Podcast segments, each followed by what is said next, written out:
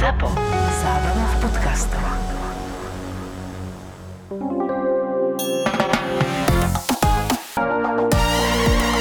Milé Javkiny, dnes máme pripravenú špeciálnu časť, na ktorú ja sa teším. Bohužiaľ sa neteším, že som to zažila, ale teším sa, že o tom môžeme rozprávať s niekým kompetentným. A nám sa z- opäť a znova podarilo do nášho týmu dostať Dana až z ďalekej Prahy. Hodinu děvčata, na dálku křičím ahoj. A tu vybuchujú konfety, práve sa spustil ohňostroj a naše srdcia bijú. To na Slovensku zkrátka musíte mít narcisticky. Presne tak. A pred chvíľou skoro vybuchla Eva, lebo ako správna inžinierka balšaje techniky nastavila mikrofón a to ste mali vidieť, čo, čo to tu vybuchovalo za všetky konfety hnevu. A Zvládam veľa vecí, svoj hnev a mikrofón to rozhodne nie sú. Tak Bože, to je nádherný. No vidíte to, tak Evi, ty řešíš techniku a já jsem řešil, že jestli bychom jeli na kameru, tak pro boha, co si vezmu na sebe. No tak to jsme si to trošku pohlavně vyměnili. Troška sme si to vymenili. Dan teraz môže sedieť aj úplne nahý a všetkým to bude jedno. Môžu ľudia byť akurát smutní, že to nevidia. A my bože.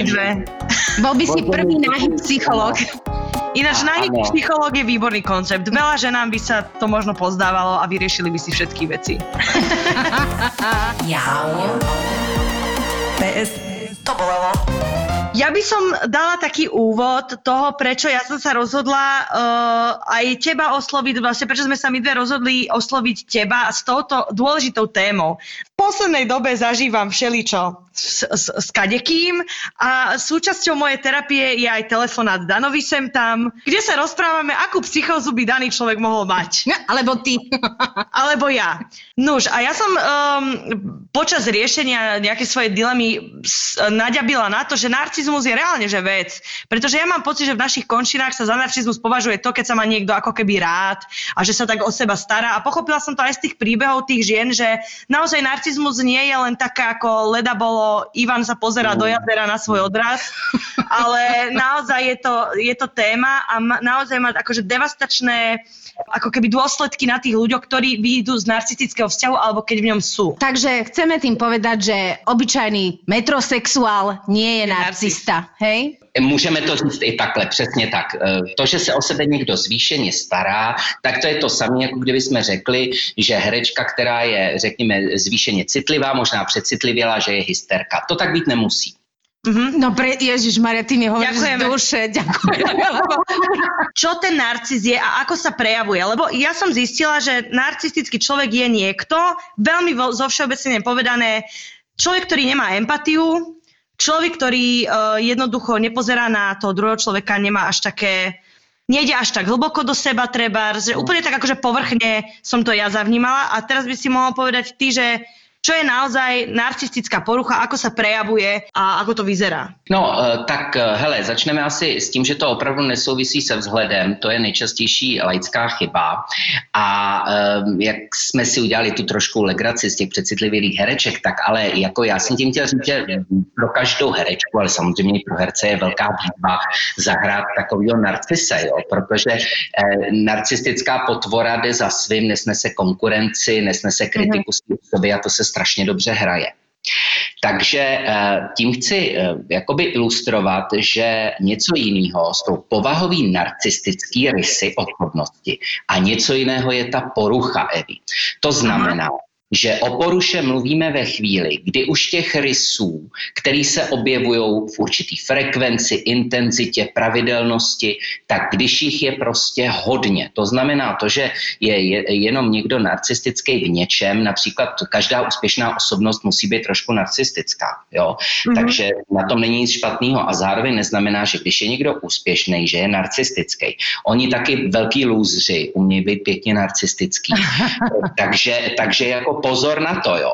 A jakákoliv sebepochvala není narcismus. Čili ve chvíli, kdy my budeme mluvit o narcistický poruše, tak my mluvíme o něčem, co vzešlo prostě z řeckého mýtu, který je poměrně vel, velmi složitý a mnoho odborníků celý roky se ho snaží interpretovat. Tím teď tady nebudu zabírat prostor. Nicméně, to, co je eh, hlavní, je, že existuje zdravý a nezdravý narcisismus. Protože třeba pro současný rozvoj osobnosti, dneska máme strašně moc kurzů, každý druhý se někde fotí, každý někdo natáčí, narcisticky se někde projevuje na různých sítích a no. um, rozvíjí tím nějakým způsobem svoji osobnost. Nicméně, každý z nás tu osobnost rozvíjí nějakým způsobem zdravě. To znamená tím, že si uvědomí, že ideál je naprosto nedosažitelný. Ta motivace být lepší a lepší je takový hnací motor. Ale člověk, který má narcistickou poruchu, tak ten absolutně touží potom mít absolutní, řekněme, naplněnost nějakého vztahu. Myslí si, že ideální láska totálně existuje, že po něm všichni toužejí a nedá si někdy vymluvit, že ten absolutní ideál nejde. Protože kdyby on musel jakoby snížit ty svý ideály a ty svý nároky a to, jak moc chce být chválený, chce být nejlepší, tak by musel jít do sebekritiky, sebereflexe a musel by dokázat eh, žít s tím, s čím žije většina zralých lidí a to je, že máme svý limity, máme svý hranice, něco nám jde a něco nám nejde. V podstate sa hovorí, alebo malo by byť tým pádom jasné, že uh, narcistický človek robí vlastne tomu partnerovi zo života peklo. Aj keď si to možno neuvedomuje. Ano, přesně tak. Protože něco jiného je sebereflexe, že třeba člověk o sobě ví, že v něčem je trošku takový jakoby výraznější a, a ví, že se v tom musí okontrolovat, ale většinou narcistická porucha je vysoce neuvědomovaná. To znamená, že ten člověk je vlastně nezralej a žije v určitém bludu nebo smýšlení o své osobě jako o něčem, co je zcela výjimečný. A, a... proto mu to nedovoluje tu sebekritiku a vidět vlastně tu realitu, co on tím spôsobuje druhej. Takže je to pravda, že ako keby títo ľudia sú, nie sú tak hlbaví, že nedokážu ísť dovnútra? U čistého nar- narcisisty ta empatie je o tom, že ten člověk vlastně třeba bez problému e, e, nemocnému člověku začne říkat, jak je úžasně zdravý. Nebo někomu, kdo nemá peníze a je úplně v háji, začne říkat, jak se mu teď daří. Vlastně narcistický člověk, to, co uh, ty si hezky řekla o té neempatii, tak to není, že by byl necitlivý. Ale narcistický lidi jsou hodně netaktní a vlastně pořád se vrací v tom myšlení k sobě. To znamená, ty s nima vedeš rozhovor, a oni to vstáhnou zpátky k sobě a začnou o sobě hovořit. Začnou ti říkat příklady o sobě. Eh, ve své podstatě oni se neumí napojit do jakési vzájemnosti. A, ale pre, e, a napríklad je pravda to, že tým, že nie sú schopní sa pozrieť uh, čelom k tomu, aký je ich problém, tak i, lebo veľakrát sa hovorí, že narcisti bývajú aj veľmi akoby niekde ubití a zakomplexovaní ľudia. Samozřejmě, tohle je jedna z takzvaných psychodynamických, psychoanalytických teorií. Jsme někde u Freuda zhruba. No a tyhle teorie tvrdějí, že ta narcistická porucha souvisí s utvářením naší identity, čili kdo jsem já, kým jsem, na co mám. A všichni známe uh, slovo já, všichni známe uh, slovo sebe. My říkáme sebe důvěra, sebe jistota, sebe pojetí, sebe vědomí, sebe úcta. No a tenhle ten člověk právě tím, že to má velmi křehký a vratký úplně uvnitř, tak proto si dodává uměle ten obdiv. Čili narcismus je jakási forma vlastně ochrany a obrany mm-hmm. a proto ten člověk vlastně to absolutně přehání do téhletý formy. No, ale napríklad ja si myslím teda, že poznám, a dokonca nie narcisa, ale poznám ženu narcisku, teda, lebo však ano. existujú narcisy, narcisky a potom tulipány a gladioly. A ja som si to vlastne uvedomila podľa toho, a neviem teda, že či je to môj správny odhad, ale ona akýkoľvek konflikt sa udeje, nielen konflikt, ale čokoľvek sa vlastne udeje, že sa dostane na vratku pôdu, tak ona všetky obvinenia v podstate smeruje k druhej osobe vždy a za každých okolností. Že ona je schopná naozaj obviniť človeka člověka, kterého zrazí na prechodě, že to je jeho chyba.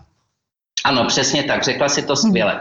My v psychologii většinou rozdělujeme, eh, řekněme, jakoby ty oblasti, eh, které diagnostikujeme nebo o kterých přemýšlíme na myšlení, na emoce a na chování, čili na správání, na to, jaké činy a akty ten člověk dělá.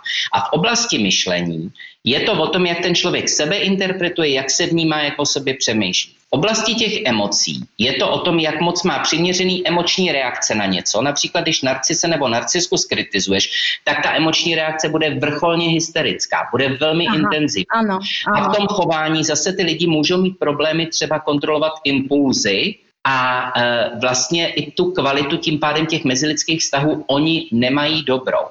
Takže to, o čem ty jsi mluvila, Peti, je třeba ten právě ten pocit určité grandiozity, a ten pocit grandiozity, se kterým e, souvisí nadřazenost, pocit neobyčejnosti, tak většinou právě třeba se klasicky projevuje tím, že e, já mám mít jiné přednosti, než mají mít ostatní lidi. Já mám mít první na řadu. Já mám mít privilegovaný. Áno. Ano, to je ta privilegovanost. A ty lidi většinou zveličují hodně svoje úspěchy, znevažují bohužel a zmenšují podíly těch druhých na společné práci.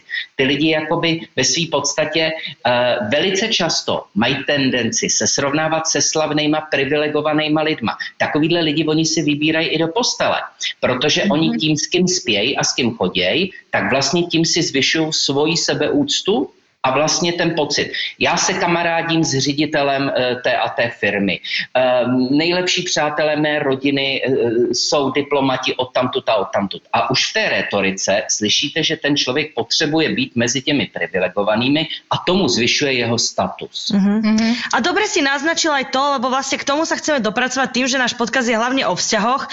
Aký môže mať dopad vzťah s niekým, kto má narcistickú poruchu? Lebo ak sa nemýlim, tak to môže byť dosť fatálne a sú to veci, kde veľa žien nevie pochopiť, čo sa udialo, pretože tí narcisti majú určité vzorce, ale si myslím, že aj sú skvelí manipulátori. Ono, čistý narcis eh, nebo čistá narcistická porucha většinou neexistuje. Narcistická mm-hmm. porucha uh, je jedna z uh, poruch osobnosti a patří do takové jakoby množiny takových hodně, řekněme, dramatických poruch osobnosti, jako ještě porucha histrionská nebo hradiční. Z každého rožka tam máme trošku, takže on to někdy bývá takový koktejl. A ne nadarmo se říká, že například, teda odborně se říká, že například psychopati mají velice často i narcistický rys osobnosti. Čili představme si to tak, že třeba v těch stazích oni opravdu někdy fungují s velkým šarmem. Oni si vynucují komplimenty, ale nejenom ženský, oni si je vynucují i chlapy, protože oni ty lidi si myslí, že na to mají nárok. A proto teda oni vytváří ty vztahy s těma lepšíma, a mají ten pocit oprávněnosti, toho přednostního zacházení a proto, když jim cokoliv vy vyčtete, nebo máte na ně nějakou kritiku, nebo je třeba o něco požádáte, nebo uděláte jenom korekci toho, co oni říkali, tak ti lidé to vlastně berou v daleko vyšší intenzitě a z mnoho násobují vlastně dopad toho, co, co tvrdí, že vy jste jim řekli a udělali. Čili oni to zveličují. Mm-hmm. Čili pro uh, opravdu jakoby pro vztah, když by někdo byl takhle diagnostikovaný, což teda já opravdu doporučuji velkou opatrnost, jo, protože tohle je opravdu věc odborná a jak říkám, někdy koukáme na internet a stejně jako hledáme nemoci a pak dostaneme paniku, že to máme, tak to samý uh, patří i do psychodiagnostiky. Hnedka máme pocit, že prostě s někým takovým žijeme nebo něco máme. Čili tady já opravdu jako upozorňuji na velkou opatrnost. Nicméně, pakliže bych byl ve vztahu s někým, kdo má narcistickou poruchu osobnosti a kdo opravdu vlastně nemá pořád dosycený uh, tu svoji sebehodnotu a má pořád hlad a tím pádem pořád zatím jde a tím pádem přehlíží ty ostatní, tak asi pro intimní vztah, kde to má být vyrovnáno, kde to má být fair a kde jistá reciprocita by měla být nastavena, tak ve vztahu s narcisem to v životě nepůjde. Lidi jsou prostě z toho vlastně vyčerpaní, jsou velmi vykořenění on potrebuje nejak si potvrdzovať vlastnú sebahodnotu a robí to cez iných. Že oni majú ako keby, uh, aspoň čo ja som sa dočítala, neviem, či to vyvratíš alebo potvrdíš, je to, že naozaj narcisisti vyberajú ako keby, že oni sú takí aj vampíry v niečom. Že oni vycúcajú ako keby to, čo potrebujú, majú zdroj, že skôr ako človeka hľadajú zdroj toho, čo potrebujú. No, je to, je to velmi jakoby mysticky řečeno, je to ve své podstatě jakoby takový dramatický, tak jak to popisuješ, ale vlastně máš pravdu.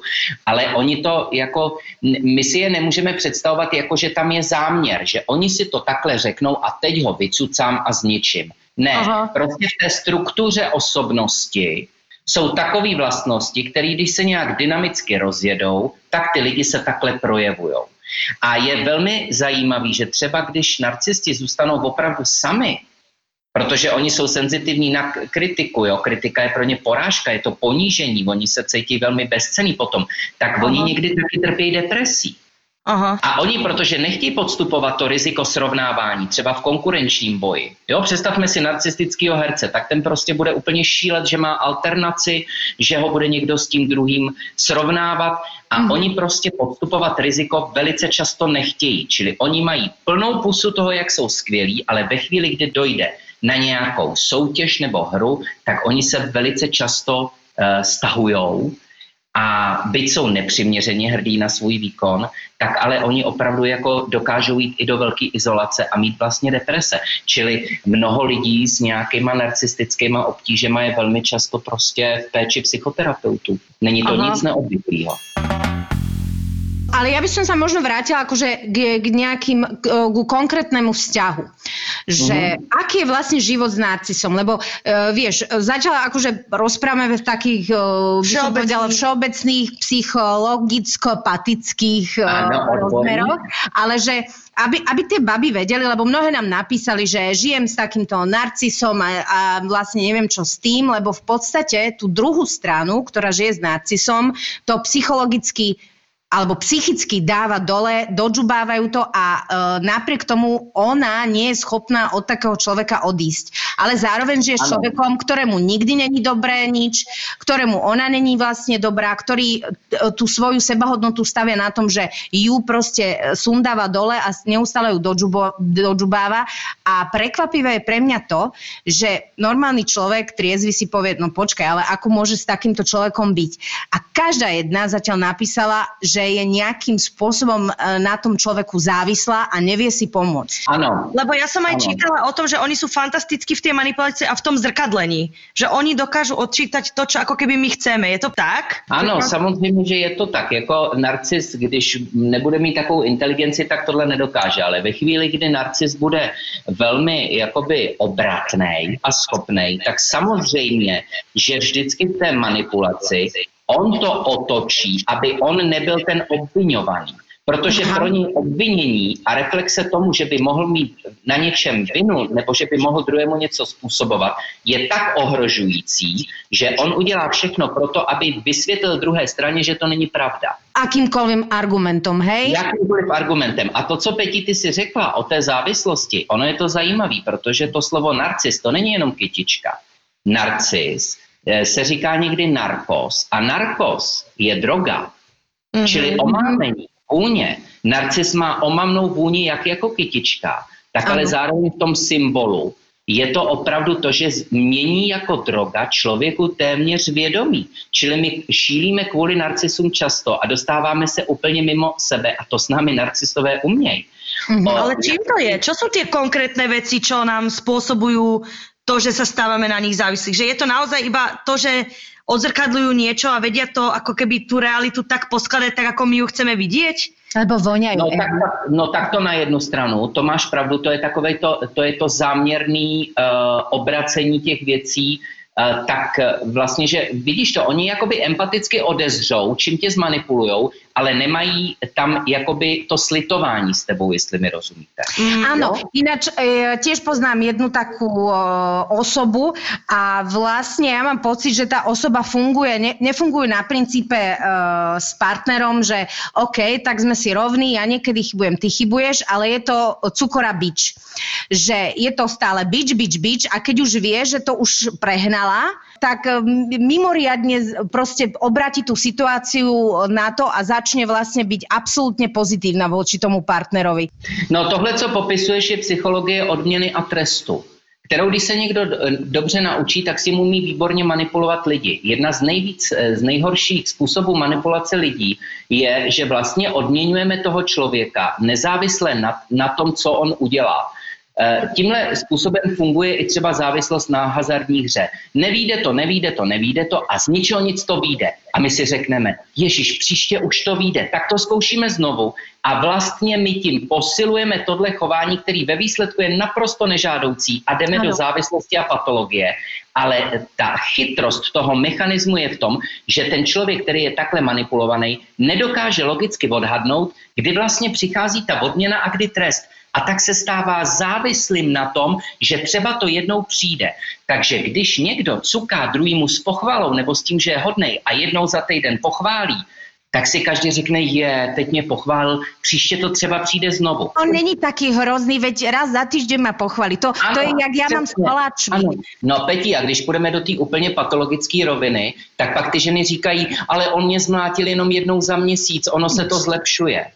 No, veď to som chcela povedať, že oni ako no. keby e, spravia takú tú závislosť toho, že, že dám ti trocha citu, potom ťa od toho ako keby úplne ako ťa zablokujem, že to je ten štokholmský syndrom, že vlastne tebe dá najesť niekto, kto ťa vyhľadoval. To si nádherně řekla, já jsem si to teď tady zapsal.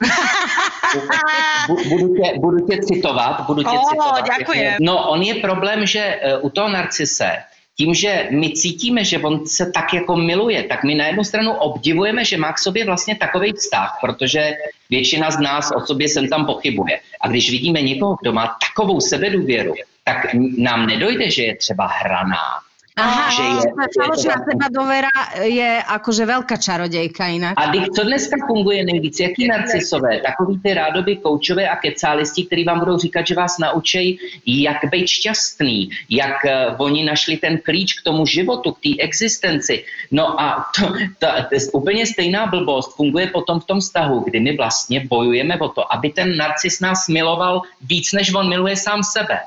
Mm-hmm. A my se dostaneme do naprosto bláznivého, že vlastně my zápasíme s jeho láskou vůči sobě, kterou mu na jednu stranu závidíme, protože bychom se taky takhle chtěli milovat, Aha. ale zároveň ve finále s psychologem dojdeme k tomu, že on se vlastně nemiloval. Nesúvisí to aj potom so sebahodnotou toho človeka, ktorý žije s tým narcisom. Ja viem, že ty tento koncept sebalásky až tak neuznávaš, ale predsa len je to o tom, že keď si ja o sebe nemyslím, že mám dostatočnú hodnotu, na trhu práce, trhu života a na trhu Ide na milečičke, tak potom vlastne e, sa dostávam do vzťahu s človekom, ktorý raz za čas mi dá tú odmenu a ja som celá šťastná, lebo mi to zvýšilo hodnotu, nie? Peti, já si myslím, že máš naprostou pravdu. E, já nesouhlasím s konceptem sebelásky ve chvíli, kdy tam člověk nic jiného nemá a mhm. vlastně není díky tomu schopen e, vztahu. To já pak považuji právě za to vysoce narcistní. Ale opravdu je největší problém, když třeba člověk nebo žena vyhladovělá z nějakého bývalého vztahu, mm-hmm. citově je zraněná, je nejistá, má nízkou sebedůvěru a najednou potká prostě narcise, který ve své podstatě ještě dodělá. Tak potká vysoce slabého člověka s narcisem je opravdu to asi jedno z nejvíc nebezpečných. Často to přirovnáváme k tomu, jako když je někdo v krizi a potká někoho z nějaké sekty a slíbí mu, že já tě z toho vytáhnu. Mm, Přesně tak to zní. Tak takhle to může být velice podobně. Takže ano, máš pravdu. Samozřejmě každý potřebujeme mít nějakou dávku sebedůvěry, eh, sebevědomí a vědět o sobě. Ale například právě ty narcisové, který nás okouzlujou, tím hraným sebevědomím, tak ale my si někdy pleteme sebevědomí se suverenitou. Druhá vec je to, že Dan, uh, ja tomuto rozumiem, že a tiež aj chápem uh, presne toto, čo si hovoril, že máš podkopanú sebahodnotu a niekde príde a ošalí ťa v tom, aká si úžasný, tak jasné, že máš tendenciu tomu veriť, lebo tomu chceš veriť a teda.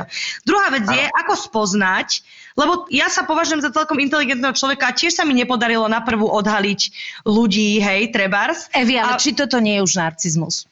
Mm, no, ale je to skôr o tom, že oni sú naozaj akože veľkí hráči a trvá to čas odhali. Takže možno keby sme povedali tým ženám, ktoré úplne nie sú si isté, že ako to môžeme rozklúčovať, že niekto je takýmto spôsobom porušený. Lebo hrané sebavedomie môže byť fantasticky hrané. A nemusí to byť akože lacná hra, čiže keď naozaj niekto na tom stavia život, už, je, už mu to ide dobre proste v tom čase, keď ho niekto raz nás stretne. No áno, e, neznamená to, že človek, keď stretne takého človeka, že napriek tomu, že je senzitívny, a aspoň dobre som to pochopila Evi, No. napriek tomu, že je senzitívny a že nie je hlúpy, že sa vlastne nezamotá do tej siete toho narcisizmu. Já vám rozumím, ale to vyžaduje tak obrovskou sebedisciplínu a tak obrovskou schopnost síly například od narcise odejít, že tu má opravdu kolikrát málo kdo, speciálně lidi, kteří jsou velmi vztahoví, čili teď řeknu jednu jako takovou velmi smutnou věc, ale narcisům hodně často nenaletějí jenom ty úplně nejslabší, ale i lidi třeba, kteří jsou hluboký a citliví a jenom prostě nemají nějaký jako hlubší vzdělání v psychologii a prostě jsou to lidi, kteří jsou důvěřiví a věří těm krásným slovům. No, hele, když to schrneme, no tak jako asi takový hlavní znak, který ať žena nebo muž pocitují ve vztahu s narcisem, je, že tam je dlouhodobý pocit nenaplnění. Nenaplnění ve vztahu. Že mám pocit, že já dávám třeba 90%. Já telefonuju, já se snažím, já připravuju překvapení, já kupuju dárky, já vím o našich výročích. Uh, jo, ale zase ta hranice je tenká, protože většina chlapů prostě si tyhle věci třeba nepamatuje. Ale musí, musíte to brát intuitivně, což vám, že nám rozhodně půjde intuitivně. Když vidím, že intuitivně ten člověk je opravdu nadřazený, že má pocit velké výjimečnosti, neobyčejnosti, že má pocit až omnipotence, že by se kolem ní mělo všechno točit a že je vlastně absolutně privilegovaný. Tak to je jeden ze základních rysů. Další. Čo je omnipotencia? Ja neviem. Omnipotence. to Omnipotencia. Prosím tě, to, to není ob, jenom pouze ta obrovská naše mužská nádherná silná potence, ale o pocit omnipotence znamená, že já jsem všeho schopen, mám obrovskou moc a změním téměř chod světa. Aha. Aha, čiže takzvaný Jo. Batmanovský komplex. Batmanovský komplex, přesně tak, eh, eh, anebo možná Supermanovský. Jo, že ano, já jsem ten hrdina, který to zachrání. Já to Ináč- změním. Já zítra půjdu na tu poradu a oni to změní. Já zajdu k řediteli, změní obsazení této divadelní hry. Já zavolám zítra eh, režisérovi a on to celý předělá. Hlavne ja to viem všetko úplne, že najlepšie. Áno, A či áno. mám 14 rokov, alebo 30, Áno. alebo 80, aj tak som najmudrejší na svete, lebo všetci ostatní vedia veľké prd. Většinou tam bude taková ta pozice toho velmi kontrolujícího rodiče. Ty jsi to řekla naprosto přesně. Eh, Ten narcis s náma bude mluvit, jak kdyby jsme byli malí děti, který ničemu nerozumějí a vlastně nebude vůbec vnímat naší uh, kompetenci a nebo vlastně právo se k něčemu vyjádřit nebo něco hodnotit, natož jeho. Čili narcisové, to, co je tam absolutně ukazatel číslo jedna, je, že jsou naprosto citliví na kritiku nebo srovnávání. Oni to berou, že jste je naprosto ponížili. Aha, lebo kritika nepadne nikomu dobre, ale ide o to, že mám dostatočnú uh, sebareflexiu na to, aby som si uvedomil, že áno, niečo som neurobil dobre, alebo zle to narcis vôbec nemá, hej? Absolutně. Ne, ne, ne. Narcis ve většině případů prostě e, e, nemá problém kritizovat, pozor, a jsou v tom vysoce obratní i retoricky zdatní, ale přijímat tu kritiku je strašný. A to jsou další rysy, že oni se intenzivně zabývají představama o kráse, o nadání, o ideální lásce, o moci, o úspěchu. A tím pádem jim to nejde do té jejich rovnice.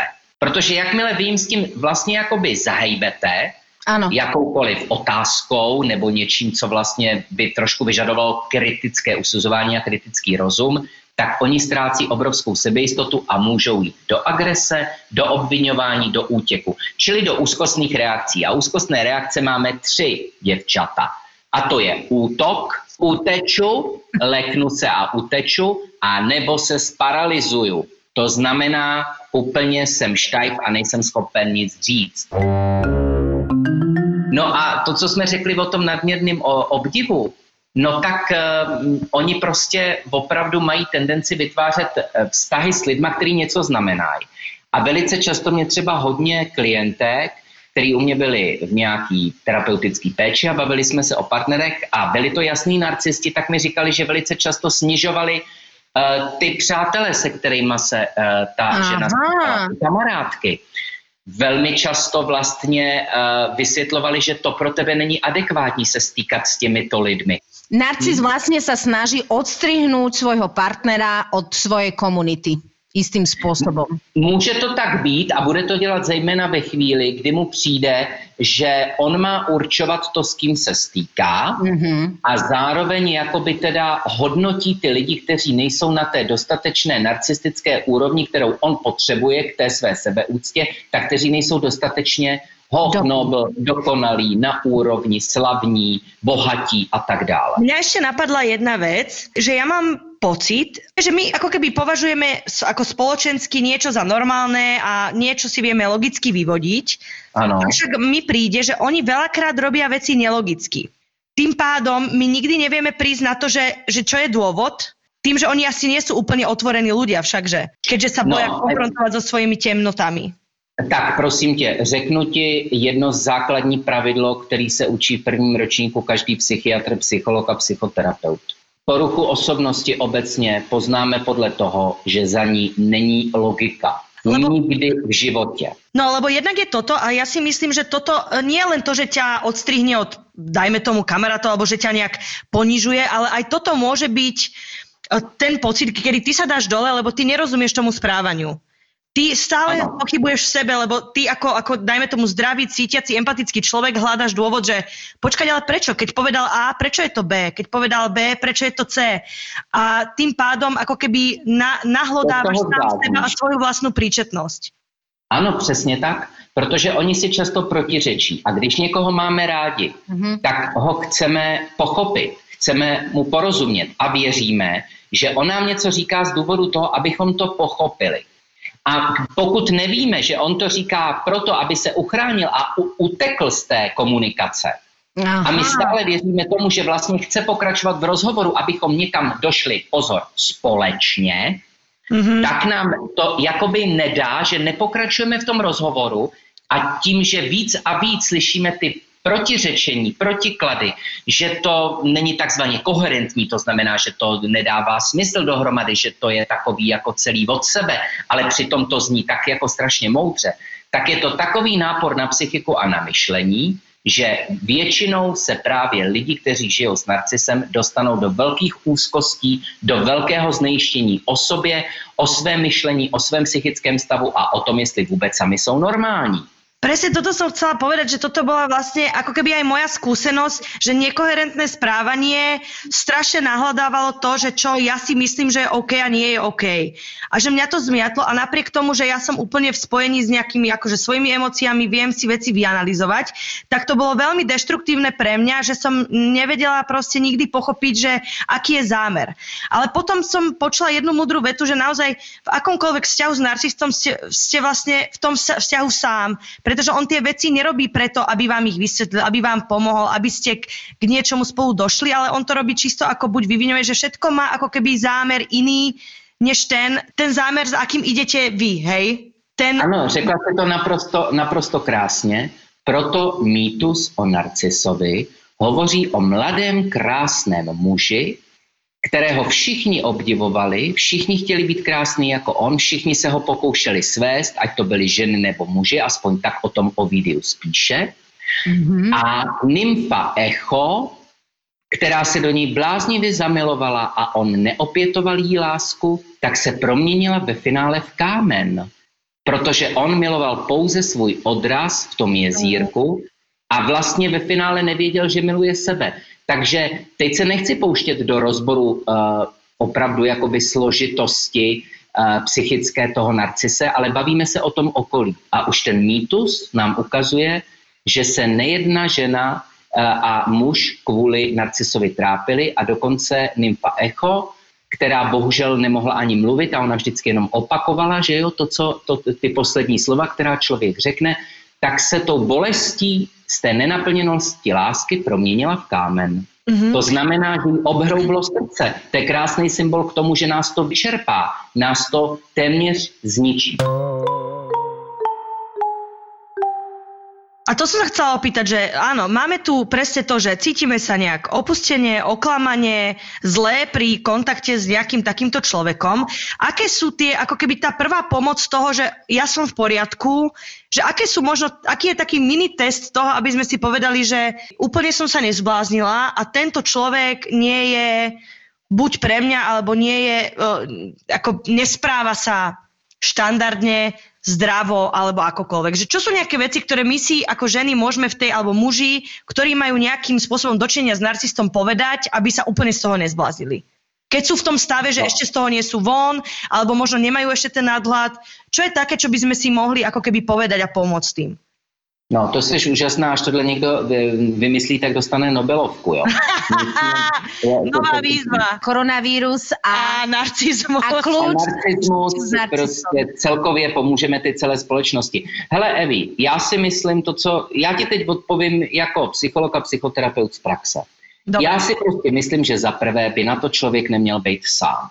To znamená, měl by vždycky mít kolem sebe někoho blízkého, komu opravdu věří, kdo ho třeba zná déle, aby s ním skonfrontoval a popovídal se o tom, jestli jako už mu hrabe nebo nehrabe a co si o tom ten druhý člověk myslí. Ďakujem aby ti, jsme Dan. slyšeli i druhý Ja názor. chcem verejne poďakovať za túto službu. Děkuji ti i, i já.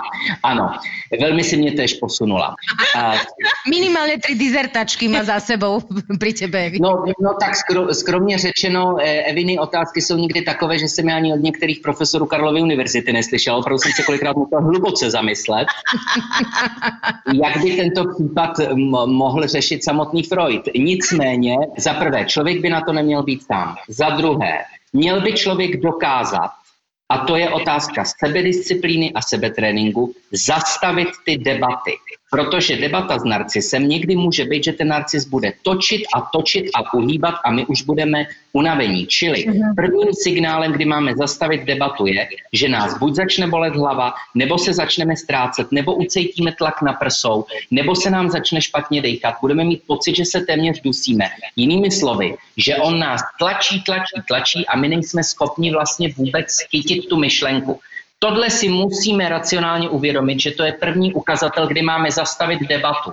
Protože čím budeme déle s, s narcisem pokračovat v debatě, tím víc budeme my slabší a, a on silnější. To si navždy pamatujte. Mhm. Proste pirania efekt, hej? Další věc, kterou bych určitě pravidelně se zkusil vždycky uvědomit, jsou, jaký já mám normy.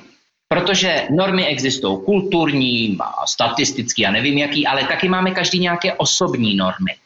Toho, co jsme schopni připustit a co nejsme schopni připustit. Kam až jsme schopni pustit druhého člověka v tom, uh, jakoby co s námi je schopen udělat, Hovoríš o hraniciach, že nastaviť si hranice? Přesně tak. Ta norma totiž a hranice u narcisa je naprosto flexibilní a on s nimi neustále posouvá. Hmm. On je překračuje. A ve chvíli, kdy my máme neflexibilní hranice sami jako člověk, tak je nutný, abychom si je uměli nastavit a uměli uvědomovat. Někdo tohle zvládne sám a je opravdu dobrý, že si ty věci píše, píše si je pravidelně, přemýšlí o sobě, dělá si jakýsi sebekoučing. Ale někdo je takový, že se prostě jde poradit, jde se poradit s psychologem, jde se poradit s nějakým terapeutem, koučem, někým. čo? Z mojej skúsenosti vlastne ti poviem, že ja si myslím, že jednoznačne, ak sa človek ocitne v takomto vzťahu, musí vyhľadať odborníka, lebo ja poznám naozaj plno ľudí, že ktorí sú naozaj tak empatickí a citliví a nie sú to vôbec hlúpi ľudia, dokonca ani zlatí táckari, ale jednoducho uh, sa dostanú naozaj do takej roviny, že, že zrazu, keď žijú s narcisom, tak jednoducho on ti tak vyposúva tie hranice, že keď ti na konci povie, že musíš chodiť holá po meste a Tak bude téměř. Tak proste to urobíš, lebo máš pocit, že jednoducho, lebo on to tak chce a jed, chceš toho človeka urobiť šťastným. A No, hlavně strašne taky- ťažké učiť si tú hranicu, že pokiaľ pustím toho človeka. naozaj. Proto říkám, každý z nás je na to jinak šikovnej a proto položme si každý z nás otázku, jak moc ty svoje hranice známe A pokud mm-hmm. nejsme schopni je úplně definovat, co už nám ubližuje, co už nám neubližuje, co bychom nikdy nedovolili ke své osobě, a pokud nejsme schopni e, si třeba uvědomit, kdy v životě opravdu jsme ty hranice posunuli, tak je dobrý to s někým odborně nastavit a vůbec se za to nemusíme stydět. To totiž není ukázka toho, že bychom byli nějak psychicky v nepořádku. Je to naopak ukázka toho, že na sobě chceme pracovat. Proto o psychoterapii se nemluví jako o všeléku, ale velmi často se o ní mluví jako o rozvojovém rozhovoru, kde já si uvědomím prostě jakoby uh, sebe sám a, a chci říct teď jednu důležitou věc. My pořád se bavíme jenom o narcisech, ale každý z nás má nějaký svůj příběh, který ho dovedl tam, kam ho dovedl, že na některé lidi reagujeme určitým způsobem.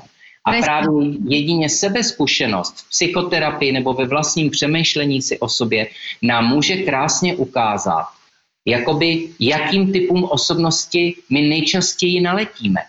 Mm. Co ty osobnosti musí v sobě mít, aby my jsme se úplně rozpustili jak led kde naopak jsou osobnosti, kdy nikdy nás to nebude ani vzrušovat, ani přitahovat a kde naopak cítíme vysokou antipatii. A tohle je dobrý v životě vědět. A protože se to neučí na školách, bohužel, nebo na některých občas se to už začíná učit, tak je dobrý, aby jsme prostě na tomhle pracovali ve svém osobním rozvoji, aby jsme věděli, na co takzvaně jsme náchylní. Protože velice často má citlivý, hluboký člověk rád, když se potká s někým, kdo je retoricky zdatný, kde jeho slova budou působit velmi hluboce, sofistikovaně, moudře, filozoficky. A ten člověk nás začne přitahovat právě tím, že Bože můj, on nás může posunout, on ví víc než my a v tu chvíli ale jdeme do vztahu, který není vyrovnaný. Oni sú veľmi vtipní a veľmi šarmantní. Že to Aha. nie je o tom, že narcista je naozaj človek, ktorý proste hneď uh, si dám prvých 5 otázok a viem, že je to narcista, lebo oni sú tak šarmantní, že proste človek sa z nich s prepačením poserie ano. hneď v prvej sekunde. Ale vlastne to je to odpudzujúce je to, že presne sa z nich poserie, lebo rozprávajú, retoricky sú zdatní a rozprávajú všetko, čo chceš počuť, ale zároveň, keď si uvedomíš, že tam nie je hĺbka, že tam nie je podstata toho slova. Ano, a nejsou tam ty činy. A my se nesmíme bát prověřovat to, jestli to, co ty lidi říkají, jestli skutečně dělají. Nežijeme v životě ve vztazích ze slibů, ale z činů. Presne tak. Vieš, lebo ja som sa k tomuto uh, chcela vrátiť, len Eva ma tu odsunula z mikrofónu. nie, nie, nie. Uh, robím si srandu. Uh, lebo uh, ja mám pocit, že začínajúci vzťah s tým narcistom môže naozaj uh, fungovať tak, že ten narcista ako keby manipulatívne vie, že on ťa zahrnie všetkým pozitívnym proste, čo on v živote pozná. Čiže ty máš pocit, že si stretla práve pána pravého, alebo teda pani pravú, alebo pani ľavú. To je jedno. Chápeš, že on určité začiatky toho vzťahu sú naozaj väčšinou fantastické, ale také, že človek v živote Čiže nič... love bombing sa to Áno, hovorí. love bombing, v živote si nič lepšieho nezažila, nezažil a zrazu v istej chvíli sa to zlomí. A ty máš pocit, čo robím zle? Presne. Veď doteraz to bolo fantastické. Veď doteraz uh, proste mi nosil Som bola na piedestáli. na piedestali a zrazu proste uh, mu vadí, že som chudá, tučná, rapavá, taká Alebo ťa ignoruje. alebo ťa ignoruje, alebo čokoľvek. A k tomu som sa chcela dostať, že jak máš ty spoznať proste hneď od začiatku, že je to narcis? Vieš, Evi? No nespoznáš to asi. Teda. Nespoznáš to. Tohle je strašně těžký, protože i my, když děláme jakoukoliv diagnostiku osobnosti nebo profil, tak nás je několik a, a jsou, jsou o tom i hádky, aby jsme tomu člověku neublížili, říkáme tomu, abychom prostě um, klienta nějakým způsobem nepoškodili, čili tohle je věc etická a samozřejmě v mezích, prosím vás, a v možnostech normálního člověka. Tohle není, když i psychologové s tím mohou mít problém. Takže jako opět, nechtějme jít za ideálem, že to hnedka rozpoznáme. Mhm. Ale musím na to, Peti, říct, já naprosto rozumím tomu, že love bombing, jak jste to nazvali, a něco úžasného, strhujícího, je něco, co nás přitahuje. Ale už i toto je ve své podstatě narcistická potřeba ideálu. Takže dejme pozor i na vlastní narcismus. No jasné. Protože právě ten otevře narcismus u lidí patologických. Ja som ideál stretla, hej, ale ja som naozaj stále mala pocit, že proste jednoducho, uh, že ten ideál pre mňa existuje. To, že môj ideál má možno iné hodnoty alebo iné hranice ako ideál niekoho iného, to neznamená, že musí byť najlepší, najkrajší, najúžasnejší. Vieš, lebo každý má svoj vlastný ideál, ale ja ten ideál mám. Áno, tiež som sa zamotala do vzťahov, kde jednoducho proste to vzbudilo môj ideál a hovorila som si, že toto je fantastické, toto je úžasné a potom sa to niekde proste stoplo. Vieš, čiže ono je to veľmi ťažké a považujem sa teda za psychicky zdravého človeka. Hej? Ale ja si myslím, že to je presne Ja tebe o tom, čo... Ďakujem, Dane.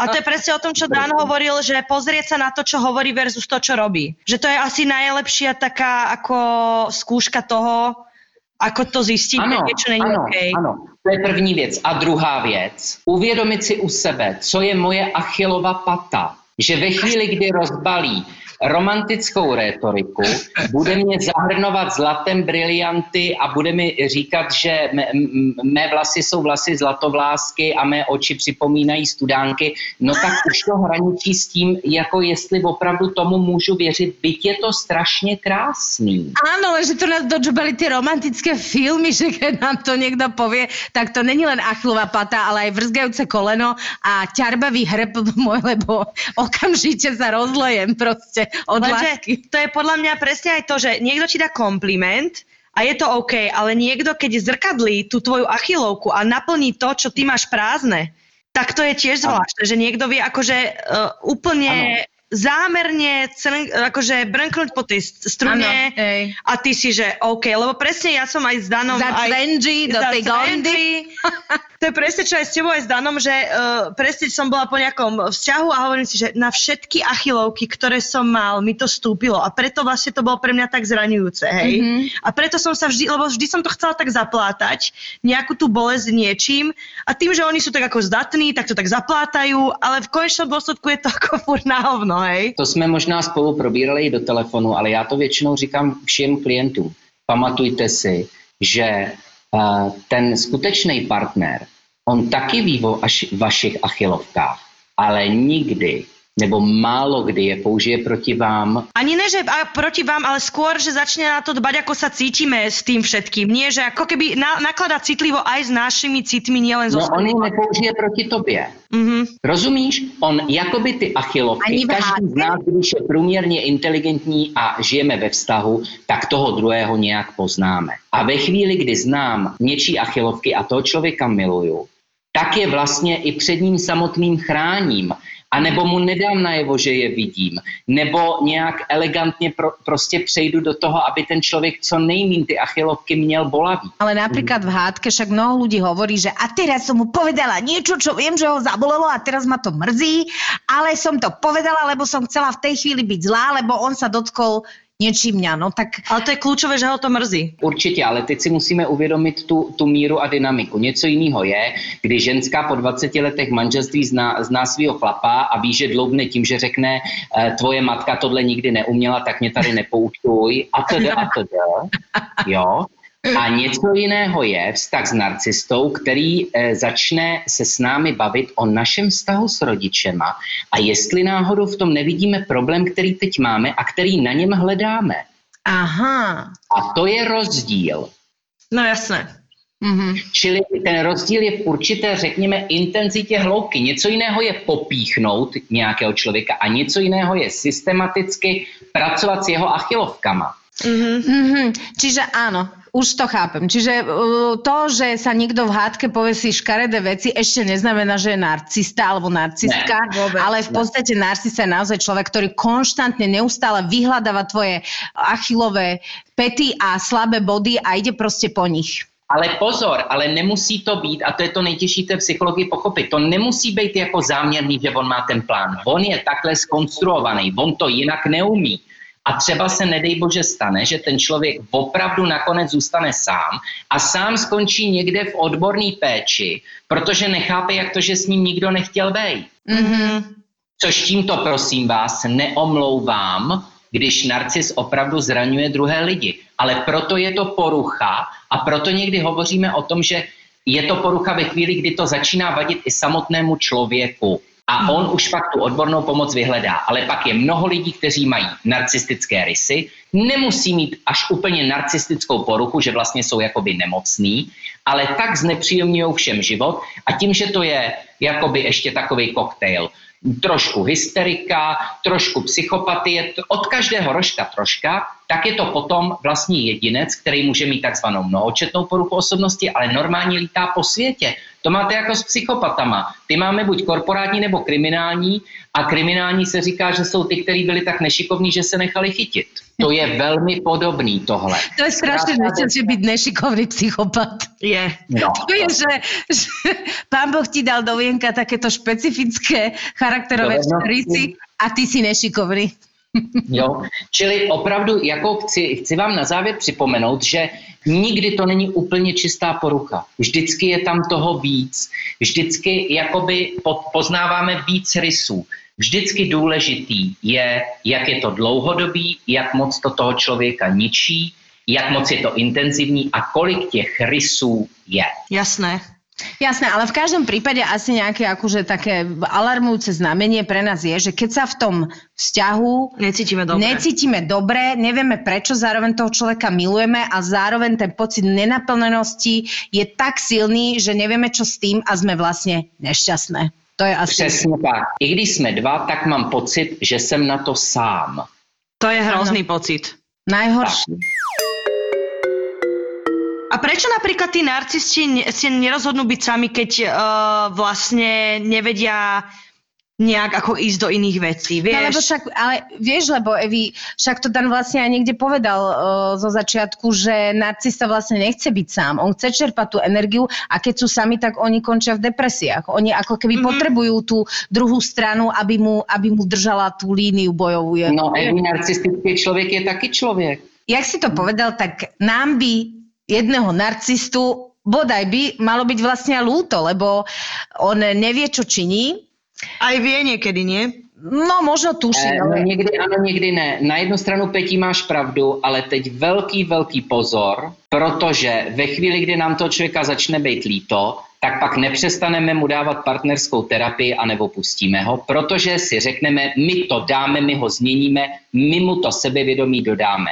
A dostaneme se do takového průšvihu, No. no. že opravdu skončíme sami v psychoterapii. Čili s tím pocitem toho, že by nám ho mělo být eh, líto, pojďme se bavit spíš, že je to akademický bonmot, ve kterém máš jistě pravdu, stejně jako u jiných diagnóz. Aha. Jasné, proste z olejovej škrny marmeládu neuvaríš. Ne. Proste to moje praslavné metafory, ktoré No. vidím, že sú nepochopené v Čechách. V pohode. Prosím tě, napsal jsem si ji tady, já si to pak ještě proanalyzuji. Je to velmi zajímavé, co jsi řekla. No skrátke by sa dalo povedať, že život je príliš krátky na to, aby sme ho zabili tým, že chceme meniť narcistu, ktorý je absolútne neempatický, sebestredný a spôsobuje nám bolesť. Napriek tomu, že uh, ak máme pocit, že niekoho veľmi, veľmi milujeme, ale nedokáže nás naplniť, tak či som nenarcista, tak ja osobne uh, som za to, aby človek vyhľadal odbornú pomoc, ale aj ak je človek narcista a vidí, že ten jeho ideálne je naplnený a je tiež v podstate stále nešťastný, tak tiež by som vyhľadala odbornú pomoc na obidve strany. A vôbec dá sa vylečiť z narcisizmu? No tak to je věčná otázka, jako co se dá změnit, co se nedá změnit. Psychoterapie v to, v to věří, že samozřejmě jako můžeme s tou osobností nějakým způsobem pracovat, no Mhm. ale tak jako určitě jako mm, psychoterapie není, není prostě panacea, čili všelek. Znalost sebe sama, čím více budu znát, čím víc budu znát své hranice Achillovy paty a čím víc budu rozumět tomu, eh, v jaké fázi už je to pro mě ve vztahu nebezpečný a podle čeho já rozpoznávám, že jsem nenaplněný, nenaplněná, tak jsou to ta nejlepší vodítka vnitřní. Áno, lebo mnohokrát, akože my sme dneska nečítali síce príbehy, ale mnohé tie príbehy ako keby hovorili, že žijem v tom vzťahu už 10 rokov a vlastne neviem, čo s tým.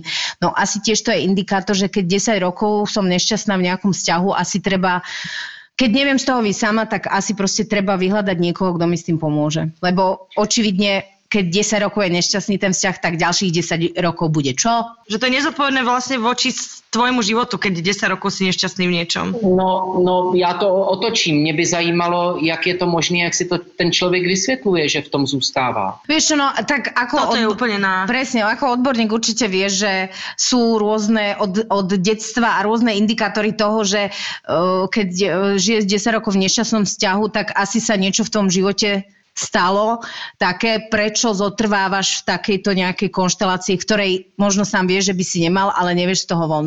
Čiže aj vtedy treba Áno. normálne ísť za odborníkom a, a poriešiť to, ako sa vyrovnať s takouto vecou, alebo ako z nej... A není na tom vůbec nic špatného a e, prostě líp se nám ře, řeší věci ve dvou. Prostě jako i, i terapeutický vztah je vztah svýho druhu a e, jako s dobrým terapeutem můžeme jako si opravdu upřímně říct spoustu věcí a můžeme projít svůj vlastní život, kde i najdeme vlastní nějaký indikátory a cesty, které nás prostě vedly k tomu, že neutuchající až naivní důvěrou stále pokračujeme ve vztahu s narcistou. Ja teda mám svoju terapeutku, ja si myslím, že robím povolanie, ktoré proste to jednak vyžaduje. Aj samozrejme sa mi v živote stali veci, ktorým som nerozumela a neviem si vynachváliť. A ona mi povedala jednu vetu, lebo vlastne sme sa na začiatku rozprávali, že prečo som tam a ako. A ona mi povedala takú zaujímavú vec, lebo povedala, viete, keď sa vy rozprávate kamarátke, tak kamarátka vám môže dať 1500 rád, ale stále sú to len rady z jej pohľadu. Áno. Čiže tie rady istým spôsobom nemusia byť správne. A vy teraz sedíte so mnou a ja som emocionálne nezainteresovaná, čiže váš problém vidím oveľa triezvejšie ako nejaká vaša kamarátka, ktorá je emocionálne s vami spojená a chce vám strašne, strašne pomôcť. Že to niekedy narobí viac škody ako užitku. Tak my psychoterapeuti jsme, jsme cvičení v tom, aby jsme s tím uměli pracovat, eh, aby jsme zůstali empatický, ale naprosto nás to nepohltilo, aby jsme znali své hranice, ale rozhodně jako psychoterapie je opravdu forma hlavně seberozvoje a sebepoznání. Je cesta opravdu jakoby k existenci a k tím mít eh, nad životem kontrolu. A čím víc eh, eh, o sobě vím, tím víc jsem schopen žít ve vztazích a tím víc jsem schopen, pozor, rozumět druhým lidem. To znamená, čím víc já rozumím sobě, co mě zraňuje, co jsou moje achilovy paty, tím rychleji poznám, že na ně někdo útočí. Počúvaj, Dan, ty si to tak zakončil, že Začnem tomu rozumieť, pokiaľ nie sú narcisti a nespravujú sa iracionálne. presne Eva si tu celý čas ináč písala. Vieš čo, my už máme toľko rozhovorov za sebou s Danom, že ja už mám všetké, som hlava mapa, čo sa týka tohto, ale naozaj musím povedať, že ja pani bezhraničná, mne presne ten narcis, ktorého som stretla, dal to, že pani bezhraničná si naozaj začala stanovať hranice, čiže nie je to všetko len tak zbytočné. Uh, prínosné to bolo hlavne pre mňa samotnú, aby som vedela, že, že čo teda, čo, čo, čo už je cez pre mňa. A naozaj som chcela povedať tým, že aj množstvo z vás, ktoré to teraz počúvate, napriek tomu, že tie veci nie sú šťastné a, a nerobia vám radosť a je to pre vás ťažké, tak to môže mať aj dobrý výsledok toho, že už sa nikdy s takýmto človekom nebudete musieť jednak možno byť a jednak už si takéhoto človeka až tak uh, nepripustíte ľahko, keď ste otvorené a bezhraničné a empatické duše, treba ako som ja, čo sme absolútne obete týchto typov manipulátorov. Čiže myslím si, že každá skúsenosť je vlastne dobrá. A preto m, považovali sme za dosť dôležité, aby sme sa presne dnes bavili o tejto téme, ktorá si myslím, že kľudne môže mať pokračovanie. Určite. A okrem toho, ja som za to, že čokoľvek sa nám v živote stane, aj keď vlastne možno žijeme nejaký život s takýmto človekom, tak nikdy sa netreba lutovať a treba bojovať sama za seba. A treba hľadať všetky spôsoby, ktoré e, nám pomôžu. To je akože moje motto, kredo a toho sa držím a nikdy mi nič iné viac nepomohlo ako to, že jednoducho, keď neviem ísť touto cestou, skúšam to inou cestou. Vždy je nejaká cesta von. Protože štěstí je otázkou zejména kreativity. No. Ďakujeme ti. Ďakujeme Tak jo, Mějte se krásně, papa. Ahoj, Áno, a nech čau. COVID-19 mrcha už zmizne, lebo my ťa chceme vidieť naživo. Ano, já vás taky a strašně mi chybíte moc. Pozdravuji všechny na Slovensku. Ať už ty hranice nám pro boha otevřou. Není mi to příjemné. Takže my otvárame hranice a aj si stanovujeme tie vlastné. Presne. Ano, Otvorte děkujeme. nám hranice naše aj duševné. Tak, Přesně tak. Tak čau. Dnešný podcast bol viac menej trošku viac informačný, ale považovali sme veľmi za potrebné túto tému otvoriť, lebo naozaj, keď sme na tému narcizmu uh, dostávali vaše príspevky, tak sme uh, dostali pocit, že vlastne tá téma narcizmus není úplne Uh, Nevie sa o nej. Nevie sa o nej, nie je objavená, že vlastne no, mnohé z vás sa ako keby mýlili v tej diagnostike alebo mýlili v tom, čo považovali za narcistické. Tak sme strašne radi, že nám to Dan až z ďalekej Prahy Vysvetlil. vysvetlil a uh, Nech vám padne na užitok. Presne, a kľudne nám napíšte, ak ste k tejto téme budete ešte niečo mať, alebo nejaký váš príbeh, lebo možno sa k nej, a teda určite sa k nej ešte vrátime. Tak vás veľmi pozdravujeme a poďme nahrávať ďalší podcast a strašne sa tešíme. Jupi! Ahoj! Ahoj! Zapo. Zábrná v podcastovách.